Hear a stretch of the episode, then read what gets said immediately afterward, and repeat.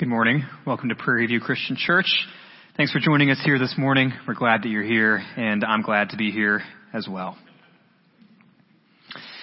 Surely we can all think of examples of when seemingly small problems, left unaddressed for a long enough time, caused big damage.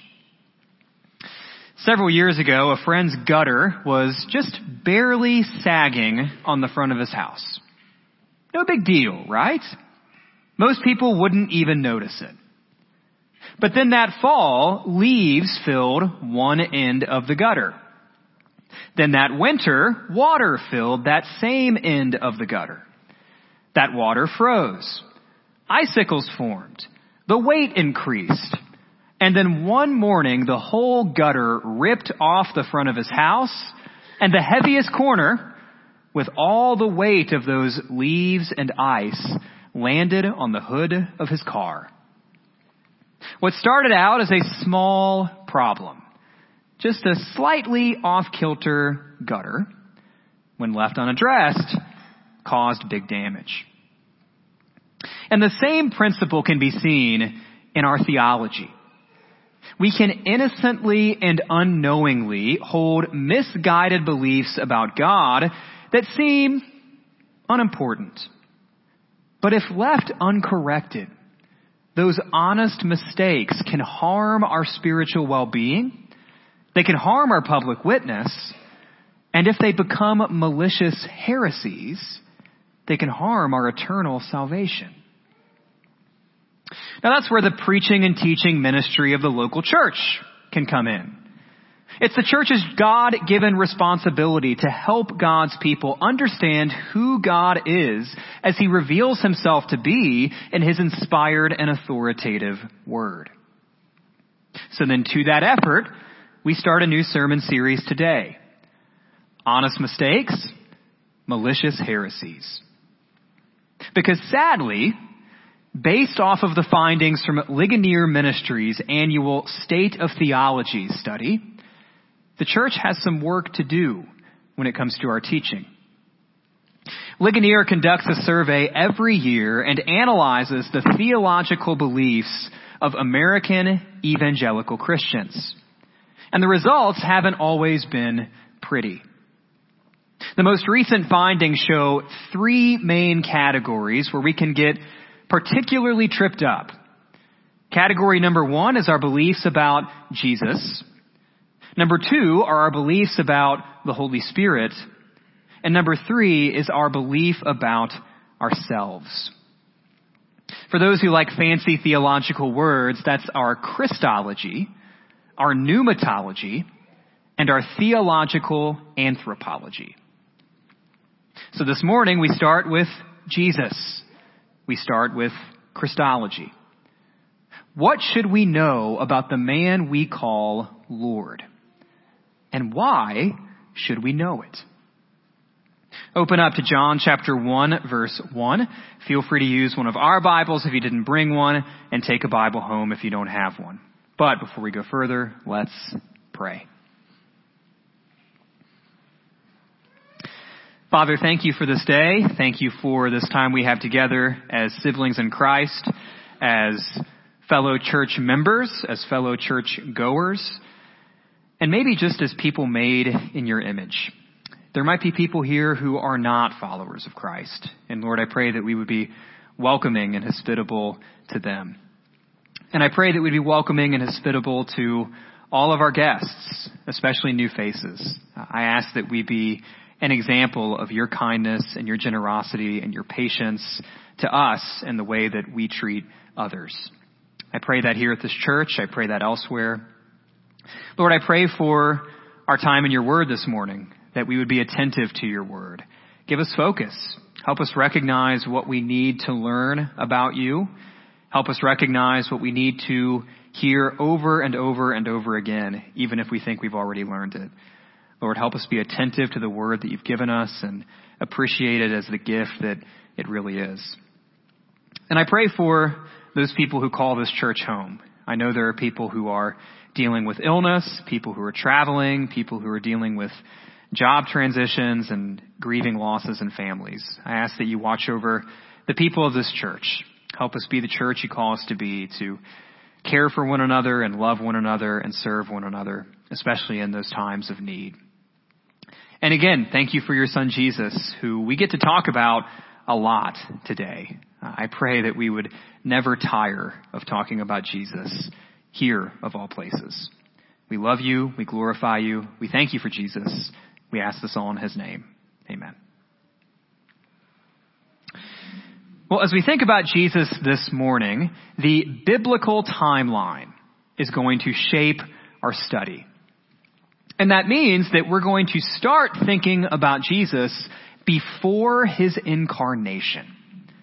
So that takes us to John chapter 1, verse 1.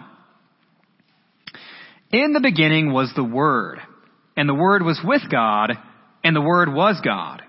He was in the beginning with God. All things were made through him, and without him was not anything made that was made. In him was life, and the life was the light of men. The light shines in the darkness, and the darkness has not overcome it. And then down to verse 14. And the Word became flesh and dwelt among us, and we have seen his glory. Glory as of the only Son from the Father, full of grace and truth. When we use the word incarnation, we're talking about John 1, verse 14. The second person of the Trinity, the Son of God, whom John calls the Word in this passage, took on flesh. That's what we remember and celebrate every Christmas. That God's Son came down to save His people from our sins, stretching back all the way to Adam and Eve in the Garden of Eden and all the way forward to you and to me. That's the incarnation. Sounds good, right? And we'll talk more about the incarnation in just a moment, but what about pre-incarnation? What's going on before the incarnation? The Son of God, the eternal, uncreated, co-equal second person of the Trinity exists. What did John 1 verse 1 say? In the beginning was the Word, and the Word was with God, and the Word was God. There's an echo there of Genesis chapter 1 verse 1.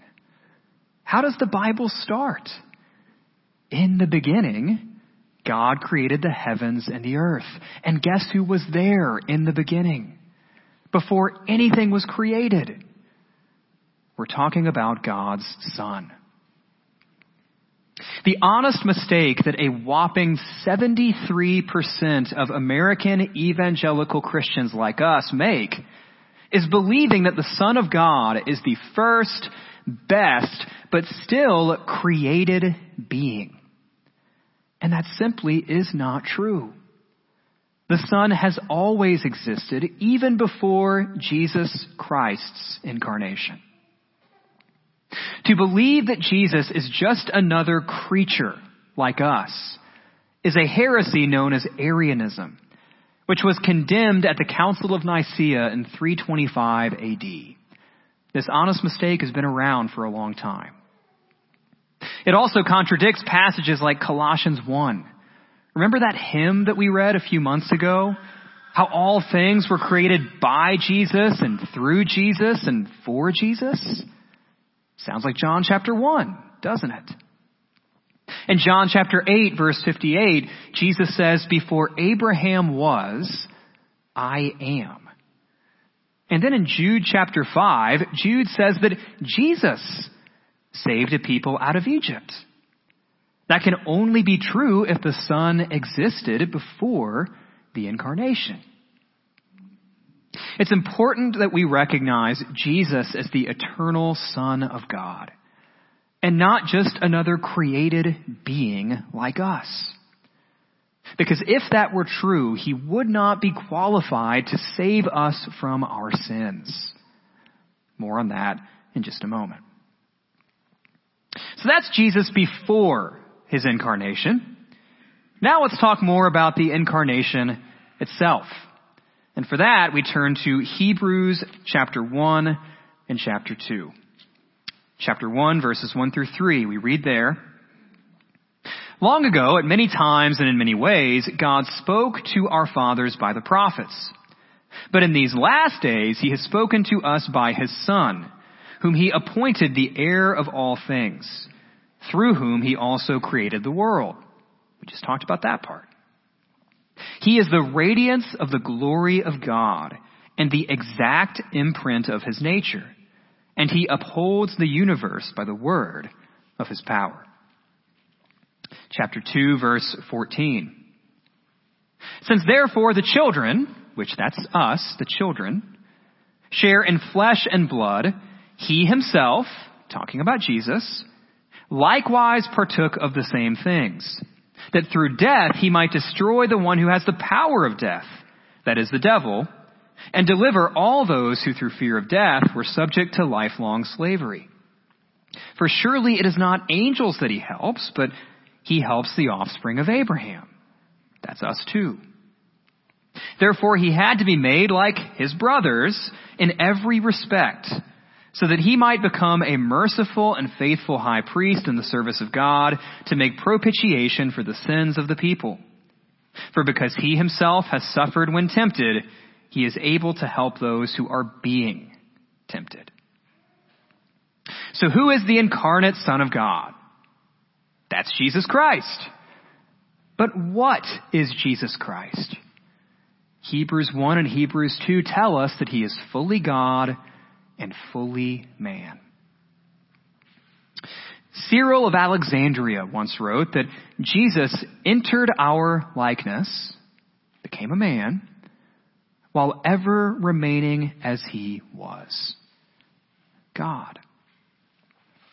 Thomas Aquinas said, Nothing more marvelous can be thought than the fact that Jesus is fully God and fully man somehow, some way at the same time. We see that Jesus is fully God in that Hebrews 1 passage, the exact imprint of God's nature. Jesus makes himself equal with God throughout the Gospel of John. And the apostle Paul calls Jesus God in Romans 9 5 and Titus 2:13. When Thomas calls the resurrected Jesus God straight to his face, Jesus doesn't object because he really is God. But then we get to Hebrews 2 and we see that he's fully man. He's like us in every respect. We see Jesus do human things throughout the Gospels. He eats, drinks, sleeps, and even weeps at a funeral. He even went so far as dying. Because that's what humans do. And Jesus is fully man. He wasn't 50% God and 50% man. Or 51-49. Or 60-40. After his incarnation, Jesus is not sometimes God and sometimes man. He didn't just appear to be God or appear to be man the incarnate Son of God is fully God and fully man. And that's something that 43% of American evangelical Christians get wrong. And we need to get this right. Because Jesus could not save us if he was anything less than fully God and fully man. So incarnation pre-incarnation before that. As we move ahead in the timeline, let's talk about Jesus' life. And more specifically, his sinless life. Hebrews chapter 4 verses 14 and 15. Since then we have a great high priest who has passed through the heavens, Jesus, the Son of God. Let us hold fast our confession.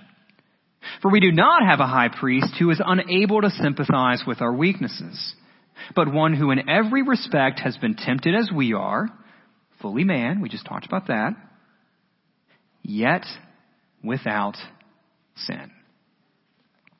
Yet without sin. Now wait a minute. You're telling me that Jesus never sinned. Not once. What about those times he got angry and flipped over tables? What about the times he spoke harshly to the religious leaders? Those are sins, aren't they? Well, not so fast. There is such a thing as righteous anger. There's also such a thing as harsh speech uttered for the right reasons at the right time. So Jesus did not sin. In an even more positive way of phrasing it, Jesus is perfectly righteous. Unlike Adam, unlike Eve, unlike Jews, unlike Gentiles, unlike you, and unlike me. Now, was Jesus tempted with sin? Absolutely. Our Hebrews passages tell us that. And Matthew 4 shows us Jesus being tempted by Satan himself. Yet without sin. Being tempted from the outside is not the same as sinning on the inside. Jesus lived in a fallen world, but he did not participate in the fall himself. He never sinned. And that's good news. Because if Jesus had sinned, his cross would be just another sinner dying, not the Savior dying in place of sinners. We should be comforted that Jesus knows what it's like to be tempted, but we should also be comforted that he didn't sin in the way that we do. You might say that Jesus was just enough like us to redeem us, but also just enough not like us to redeem us. But then what comes after Jesus' sinless life? It's a sacrificial death. He says in Mark chapter 10 verse 45 that the Son of Man came not to be served, but to serve, and to give his life as a ransom for many. Jesus' death is the means of our atonement by God. And it's been understood in different ways in the history of our faith. And many of the different theories of the atonement have some good things to say. But the most important way of understanding the cross is that Jesus took the penalty of our sin in our place. This is known as penal substitutionary atonement. Penal meaning penalty. Substitutionary being that Jesus is a substitute. And atonement meaning that we are now at one with God because of Christ's cross. It's expressed in passages like Romans 3:25, which uses the words propitiation, a sacrifice that takes away wrath. We see it in 2 Corinthians 5:21 that he became sin who knew no sin that we might become the righteousness of God.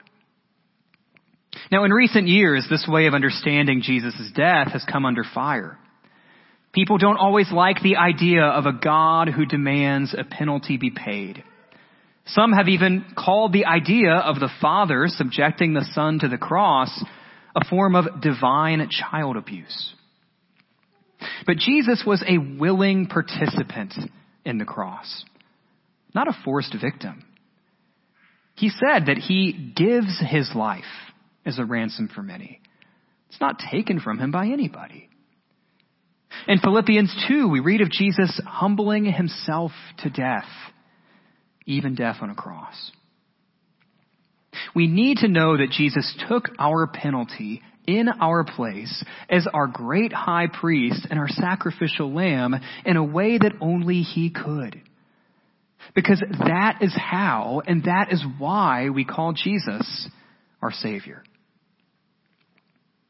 And after sacrificial death, we come to Jesus' bodily resurrection. In John chapter 20 verse 27, Thomas sees Jesus really alive in the flesh. And Thomas couldn't believe it when he just heard it as a rumor.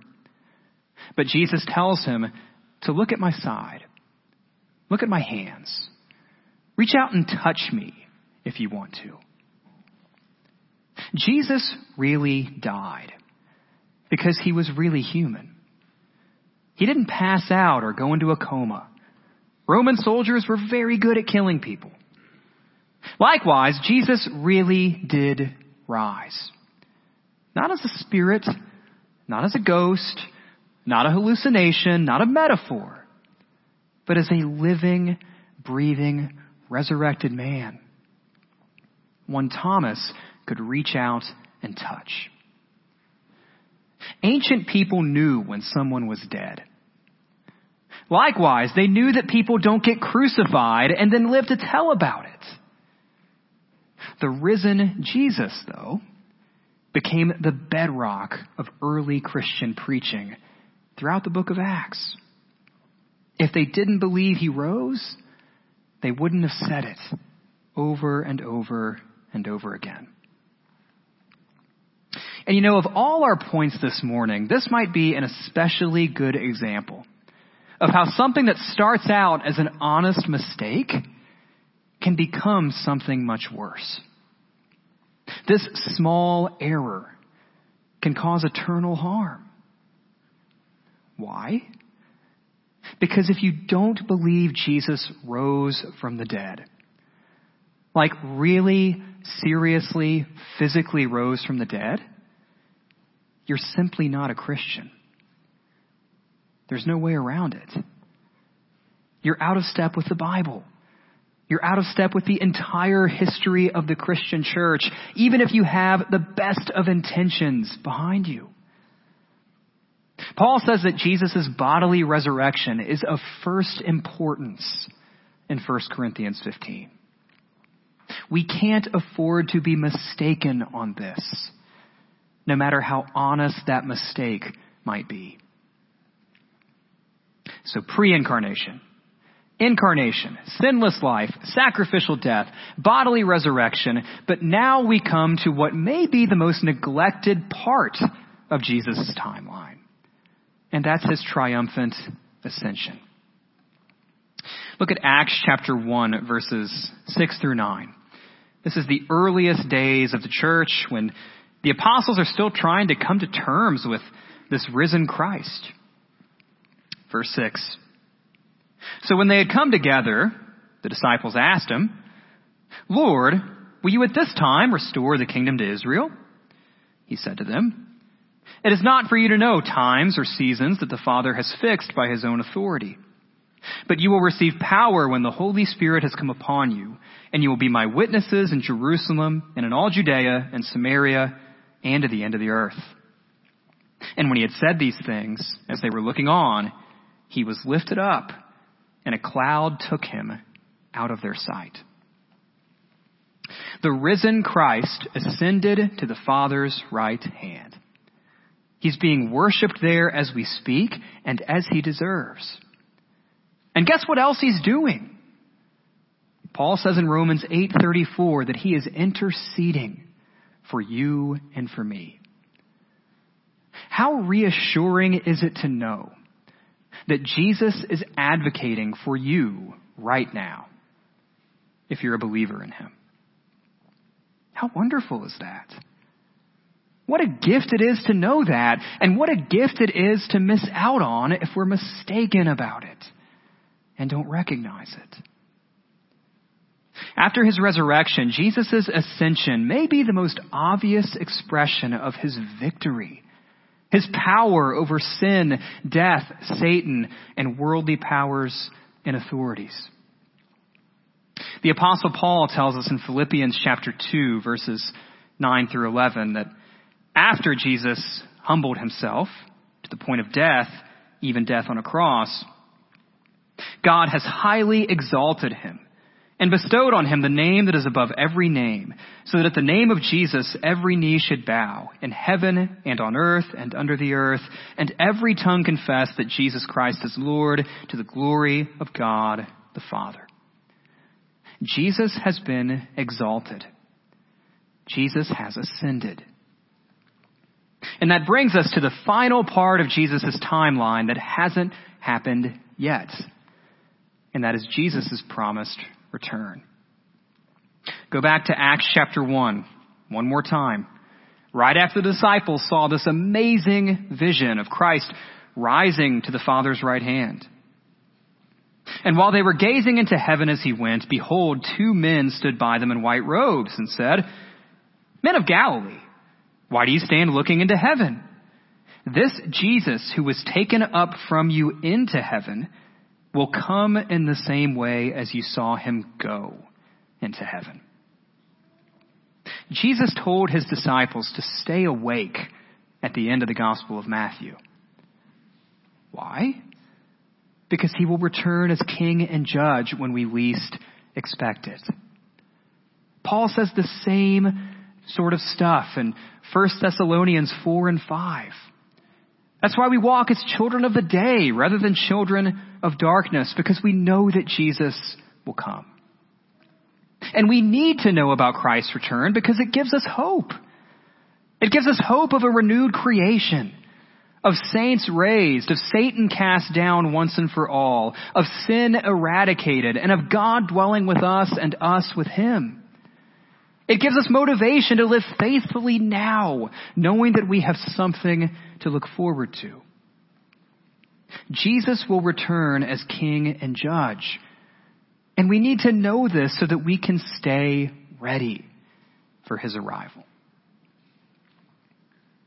Now I recognize that this is like drinking from a fire hose. But like Joshua said, what did you expect when I haven't preached in 49 days? And that's just a brief overview. That's the tiniest taste. That's scratching the surface. That is a bird's eye view of what we believe about Jesus. And I don't know about you, but I think this biblical picture of Jesus is way better than any cheap, shallow caricature of Jesus as a 1960s hippie, a motivational speaker, or a social justice warrior. Who cares about the unmiraculous Jesus of Thomas Jefferson's picked apart Bible? Who cares about the secularized Jesus of the scholars who question the Gospels? Who cares about the reductionistic, idolatrous images of Jesus we invent in our minds to justify or accommodate our preferences, our opinions, our desires, and our sins? Who cares about that Jesus? Give me the Jesus of Scripture. Give us the Jesus that people got burned at stakes for. Give us the real Christ. Because he is better than any other honest mistake. And he is better than any other malicious heresy. Now, before we end, a few closing thoughts. First, if you've been guilty of one or more of these theological mistakes about Jesus, don't beat yourself up too much about it. Instead, become acquainted with solid Christian teaching about Jesus before that honest mistake becomes something worse. You have Christians around you. You have scripture to help you. And you know, to some degree, now that you've heard this sermon, you can't really claim ignorance anymore. It would no longer be an honest mistake. Now you may also ask, do I really need to know all this stuff? Well, yes and no. Yes, in the sense that it's all important, or else I wouldn't be preaching on it. But no in this sense. I don't want this sermon series to make you leave thinking that when you die, you have to pass a theological quiz to enter God's presence. And if you don't know words like Christology, pneumatology, theological anthropology, and penal substitutionary atonement, then you'll be left out in the cold. Sorry, your love, your faith, your obedience, not good enough. You didn't know the vocab. It's not what I want you to take away from this. But I would ask you this.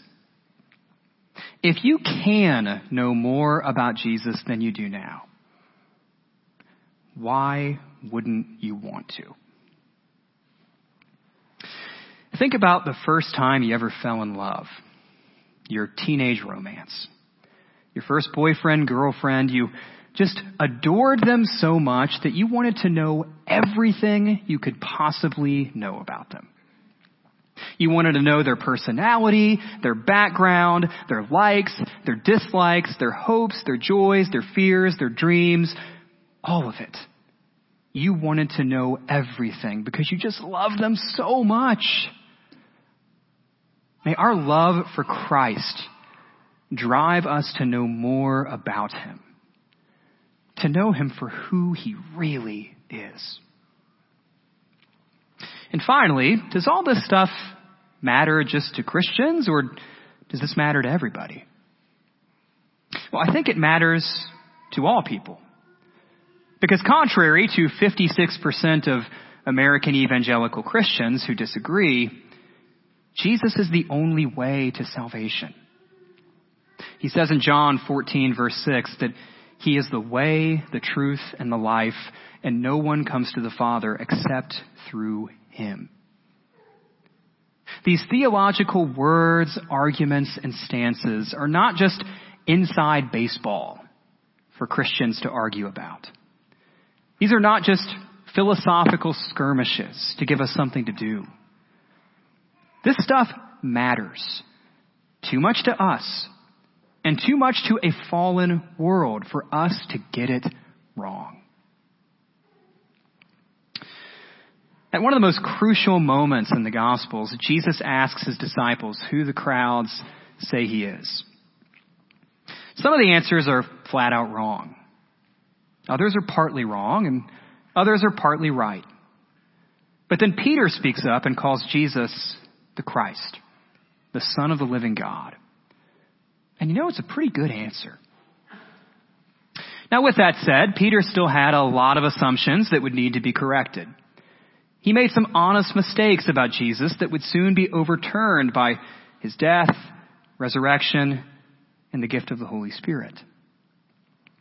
But it's thanks to the word passed down by people like Peter that we have here today. It's because of this word passed down to us that we can answer Jesus' question a little more fully. Who do we say he is? We say he is the eternal, co-equal Son of God, fully God and fully man who lived a sinless life, died a sacrificial death for sinners, rose bodily from the grave, ascended triumphantly to the Father's right hand, and will one day return as King and Judge. To answer that question, who do you say I am? With anything less is a mistake. And it's a mistake that we should correct before we're guilty of heresy. Let's pray.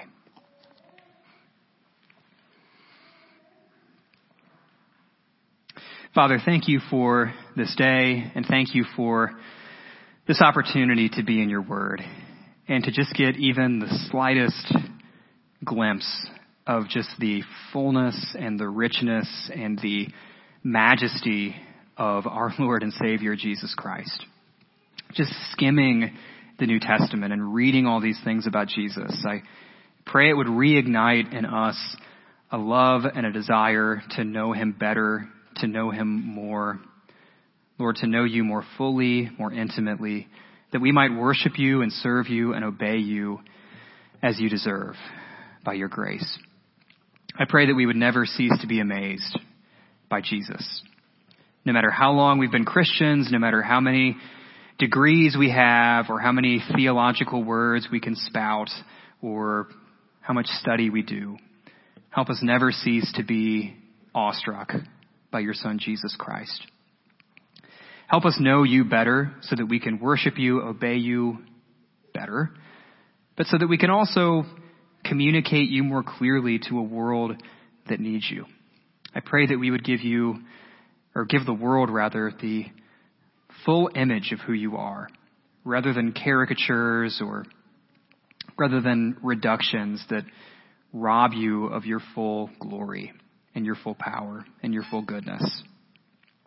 Lord, help us know you better for so many reasons. but if nothing else, because you are just worth knowing and how great you are. Help us correct our mistakes. Help us correct our errors. Help us come to know you better, fall in love with you more. We love you. We glorify you. We ask this all in Christ's name. Amen.